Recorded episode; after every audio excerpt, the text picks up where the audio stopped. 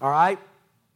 Now, I'm talking, I was talking there about uh, a time and thing that happened to me that was not uh, deliberate on my part. But there's also ways that we deliberately look for things that take our mind away. Because sometimes you can do you can do crazy stuff because all you're focused on is that. If you can get a few moments of reprieve or you can get a few days of your mind elsewhere, you come back and look at that different than what you were looking at it when you were all consumed in it. That's why they say don't, don't make major decisions when you're at a low place in your life. Don't make major decisions when, when, when you're at one of those things where you're overwhelmed with depression and discouragement and all of these things. Do what you can to get your mind on something else before you come back and look at this in more of a logical and way of reality. Does anybody understand what I'm talking about? So let me get back here. To procreate means to beget or to generate or to produce or to bring into being. So, so Peter was saying, gird up, tie up the loins of your mind, the area of your life that has the ability and the power to bring things into being. Get a hold of that area that can generate, that can beget. Now, the opposite or the, uh, uh, the other end of that is what I mentioned earlier to reproduce. You could look at loins that way, to reproduce. Well, what is that telling us? It's to make a copy of. If you're reproducing something you're making a copy of, or a representation of, or a duplicate of, or a close imitation of, uh, to produce again or to a new by natural process, to, to form or make or bring about again, anew in a different manner, to recall to the mind or have a mental image of something uh, that, that already existed by the aid of your imagination. You're bringing, you see the difference. Procreating is bringing something into existence, it's beginning right there. Reproducing is just taking something that already exists and in one way or another copying that. Peter's saying, gird up the loins of your mind. And maybe it's never existed there before, but if you can take your thinking to that, you will produce something brand new that is not just a repeat of what has already happened. I'm not going to get scientific and I'm not going to go into all of the other, the other things that, that I could say today, but there's a real, a, a, a, a, real truth that many people just keep living through and, and, and experiencing the same stuff in their life that they've been going through or, or first was perpetrated on them when they were a child. They just keep reproducing that in their mind. They keep reproducing that in their spirit. They keep reproducing those same pains, those same thoughts, those same anxieties, those same fears, those same, and it just keeps, they're just reliving it. You got to get to the place where you stop reproducing those same things and you really kind of defrag the computer and you wipe out all of those thoughts and you start thinking in a way that now will procreate, that will produce new thoughts, that will produce new feelings, that will produce new ideas, that will produce a new way of living. Somebody shout, Amen. That's what I want. I don't want to keep reliving all of the old stuff. I want to walk in something new. And so, no matter what happens, I'm going to gird up the loins of my mind and move forward in this, not get trapped in the past, the prison of my past and say, because that happened, I can't do anything else. Yes, you can. Yes, you can. You can break that cycle. You can change that pain in your life. You can go forward. And Paul said, Think on these things. Take action. I wish you guys were really hearing me today. Let me just give you an example. I'll give you an example. Acts 26. Acts 26, verse 1 and 2. Now, I don't have time to go back and explain all of this, but I'll at least try to catch you up to speed quickly here. Paul is on trial, okay? He has been accosted, he has been through pain, suffering, sorrow, criticism, ridicule. I mean, you can go back several chapters. You can go back to chapter 21 or so. I mean, you got five or six chapters of him appearing before this one and appearing before that one and trying to make his case here and not being heard there. And, and, and, and he's incarcerated and he's being treated like a criminal. And, and much of this is coming, if not all of this is coming, from his own people. And now he gets to a place where he's not yet to Caesar. He's not yet to the highest power. He's not yet to the one who could make the final decision. He's kind of in a lower court, if I can say it that way. And there were times in all of this he was not given the liberty to speak, and he's the one being attacked. And so you get to chapter 26, and he's then Agrippa said unto Paul, Thou art permitted to speak for thyself. He's given the opportunity now to say something. Then Paul stretched forth his hand and answered for himself. And you can imagine the gesture. He didn't have anybody come in as an advocate. He didn't have anybody come in as his defense attorney. He didn't have anybody come in and, and bring it all up and go through all the law and say everything that needed to be uh, said. So he, he said, I, I'm going to answer for myself and look what he said I think myself happy. I love this. Here he is on trial. His life is in jeopardy. Everything has been stripped from him his reputation, his dignity, his history, his accomplishments. Everything has been stripped from him. He's being drug around like a criminal. His life is coming to an end. It's all over. It doesn't get any worse than what he was in right then. He had been through shipwreck. He had been through beatings. He had been through starvation. He had been through physical, emotional, mental, spiritual attack. He had been abandoned. He had been belittled. He had people had gossiped. People had, had, had, had brought up things that were not true. He had been slandered. Everything that you can imagine had happened to him. And he has an opportunity to speak. And he says, The first thing I want to say to you is, I think myself happy. Are you kidding me? I think myself happy. Paul was silent till he had finally the liberty to start speaking. And when it was allowed to him, this is what this is what uh, Matthew Henry, who, who is uh, a Bible commentator that I like to read after from time to time, he said it this: Paul was silent till he had he had this liberty allowed him.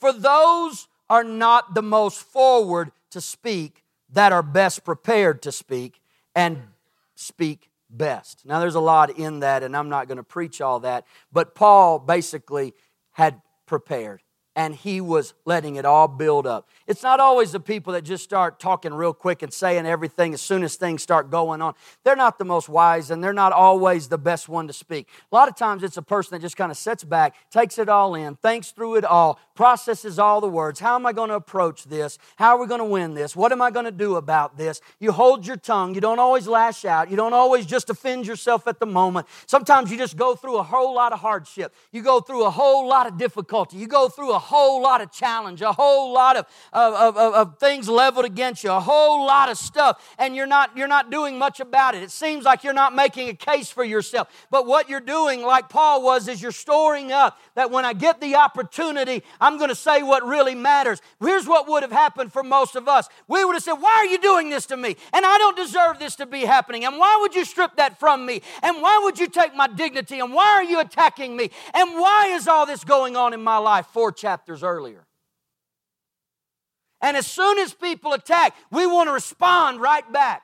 Well, you don't know me, and you don't know what I've been through, and you don't know what I've had to face, and you don't know what, went, what I went through as a child. And you don't know how I've tried to barely survive it. You don't know how people have abandoned me, and you, you.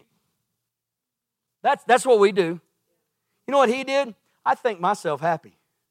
I mean, how, how do you do that? By going to a different level in your thinking, by, by generating some new, something new, and not something old. Why do we keep reliving our old past when He's given us an opportunity to move into a brand new place? Some people think it's the church's fault and it's the the parishioner's fault and it's the counselor's fault and it's my friend's fault. No, you know, at the end of the day, it all falls on you. What are you going to do about your situation? And how will you face your situation? Your situation is not my situation. I have my own and you have your own. I told you what I decided to do a long time ago. I'm going forward no matter what happens, no matter what comes. I'm going to get, let my mind go to a new place in God and generate something brand new. Not old hurts, old pains, old discouragement, old depression, old. No, no, no, no. I'm not going back to that time and time again. I'm girding up the loins of my mind. I'm going to be sober about the situation and move forward by the help and grace of God. How do you do it? You don't do it by me holding your hand. You don't do it by sitting close to someone that may be a step or two down the road. It may encourage you to keep trying, but if anything's going to change in your life, it's going to change because you let your mind elevate to a brand new place and you take action and start thinking like you've never thought before. Give your neighbor a high five and say, I like what my pastor's saying today. Amen. So the attack Paul had come under could, could have easily, okay, it could have easily put him in a state of depression. It could have easily put him in a compromising mindset. He could have stood there saying, just do whatever you're going to do. I'm just tired of going through what I'm going through. Nobody sees, nobody understands. Nobody knows what's really in my heart. It's obvious. This, this, this, this isn't ever going to change. Just, listen, why do we have to keep doing this? Just kill me. Let's get this over with. There's no reason to, there's no reason to live. There's no reason to go forward. I was tired. I'm tired. I'm, I'm, I'm tired. A couple weeks ago, we saw a lady on the street screaming that to her friends. I don't know if she was inebriated I, I, don't, I don't know what the deal was. She was just on the street hollering at her friends a half a block away. I'm tired. I'm just tired. I'm tired. Screaming, screaming. And everybody around, we're in our car with our windows down, and, and I heard her screaming, I'm tired. And one friend comes out of the group and down to where she is and starts to try to hug her, and she's still, I'm just tired. Then crying. I, I don't know what had happened previous to that. I, I don't know what was going on, but I do know one thing she was tired of whatever it was. You ever feel that way? I mean, he could have stood there saying, I'm tired of being lied on. I'm tired of being attacked. I'm, why does it have to be me? I've done nothing but try to help the cause. I've done nothing but try to love people and help. Why, why are y'all so mean to me? He didn't do that. That's the way many of us respond to situations in our life. Just leave me alone, go attack somebody else. Why does it always have to be my family? Why is it always me? Why? He said, First thing I want to tell you is I have already put myself in a mindset that I'm happy about being here and I'm excited about telling you exactly what's in my heart because I've been waiting several chapters to get here. He said, I think myself Man, I love that verse. I, I, just love that, that statement. When he could have let his, you know, he could have refused to move forward, but he didn't. What, what he did do was say, I'm not going to let my circumstances pull me into a reality of hopelessness. I'm not going to let this drag me down. I think, as I speak to you, Agrippa, King Agrippa, as I, as I lay this out before you with everybody against me, the first thing I want to say to you is I'm in a good mood today. And I'm just glad to have the opportunity to tell you what's on my heart. I have, how do you do that when everything's stripped, when everything is gone, when you've been beaten, when you've, they've tried to stone you to death? And, and you're saying, I'm happy. Had he lost his mind? What, was he crazy? No, no, no, no. He did what he had recommended that others do. When all these things are, are happening in your life, think on something else. Think on something else. Now, I got to come to a close here real quickly, and I, I don't want to keep, keep you uh, dragging you on here, but I'm not saying, okay, being positive changes the circumstances. So please don't read that into this. I'm not saying go home and be positive about everything and it'll all get better. That's not what I'm saying. So if that's what you're hearing, I'm slowing down long enough right now to help you. That's not what I'm saying. Okay? Being positive, I'm not saying changes the circumstances. Nor am I saying that being positive will even remove or eliminate the circumstances. See, because some people leave church think, well, I'll just start thinking better and positive, and all my troubles will go away. That's not what I'm saying. And that's not what the writers were saying. Okay? Being positive doesn't always change the circumstance. Being positive doesn't always eliminate the challenge that you're, that you're going through. But what it will help you do is face with faith the moment that you're in. Okay? It may not eliminate it, but it will give you faith. How are you going to face it? I'm going to face it through faith.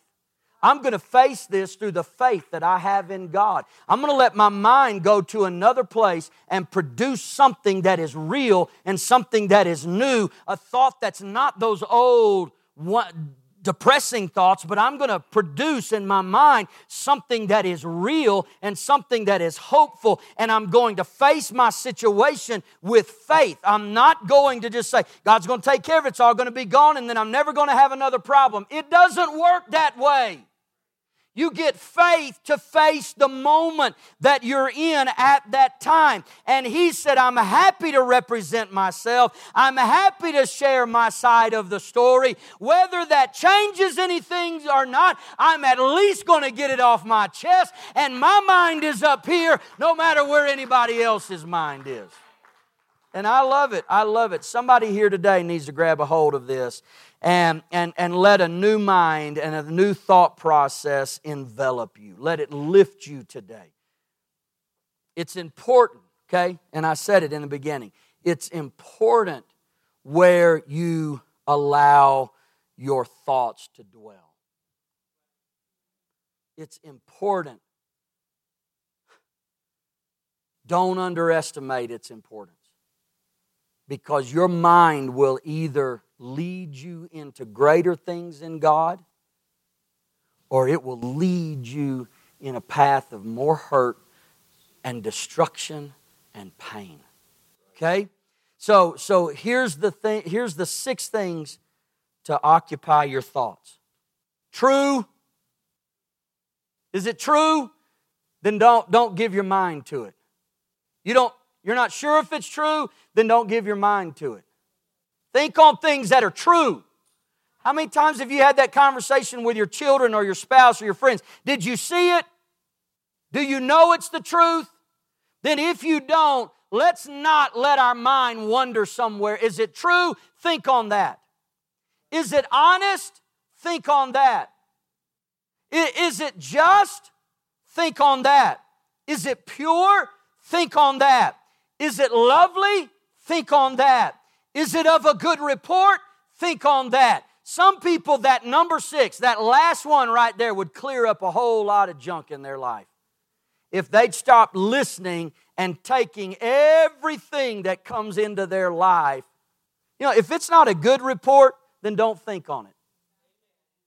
If it's a, if it's a critical, gossiping, negative, judgmental,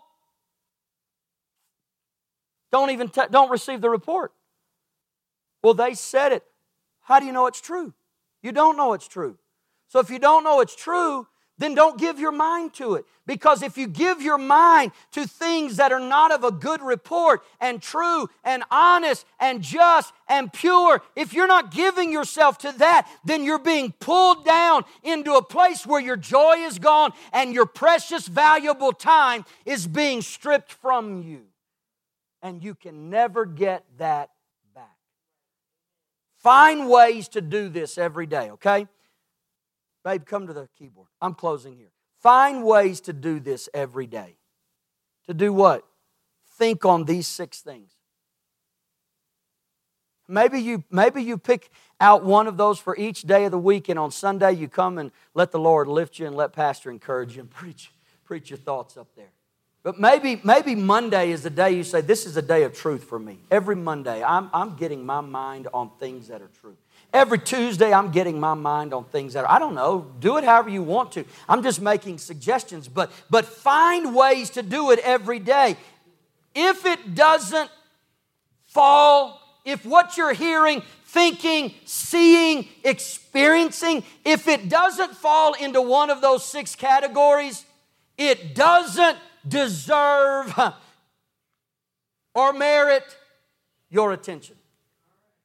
If it doesn't fall into one of those categories, don't cloud your mind with it. Don't do it. Don't sacrifice your joy, your happiness, your sanity, your present, or your future with, with things that will keep you in a state of stress and worry and grief and fear and unbelief. He said, whatsoever things, finally, finally, brethren, whatsoever things are true, whatsoever things are honest, whatsoever things are just, whatsoever things are pure, whatsoever things are lovely, whatsoever things are of good report, if there be any virtue and if there be any praise, think on these things. Let's stand together. Amen. Amen. Amen. Amen. I believe that there's some new God thoughts being produced in this place right now. I believe there's some new things being generated right now in someone's mind. You came in today feeling overwhelmed. You came in feeling lonely. You came in feeling like it's never going to be any different than it is right now. But in the last little while, God's helped your mind to be elevated today. And you've made a decision. I'm going to think on things that are true. I'm going to think on things that are honest. I'm going to think on things that are just. I'm going to think on things that are pure. I'm going to think on things that are lovely. I'm going to think on things that are of a good report. I'm not going to let my mind be stolen from me. I'm not going to let my life be stripped from me. God's been too good. I'm not living in depression. I'm not living in fear. I'm not going to keep reliving the pain of, the, of my past and the prison that I was in. I'm going to start living new. I'm going to start walking walking in a new path. I'm going to let God do this. This isn't mind over matter. This isn't be positive and everything changes. This is a man of God standing before a council saying, I think myself happy no matter what's going on. I know, I know, I know that God's work is being played out in this. Man. Anybody feel like just stepping out from where you are and coming and joining with me in the altar for a moment?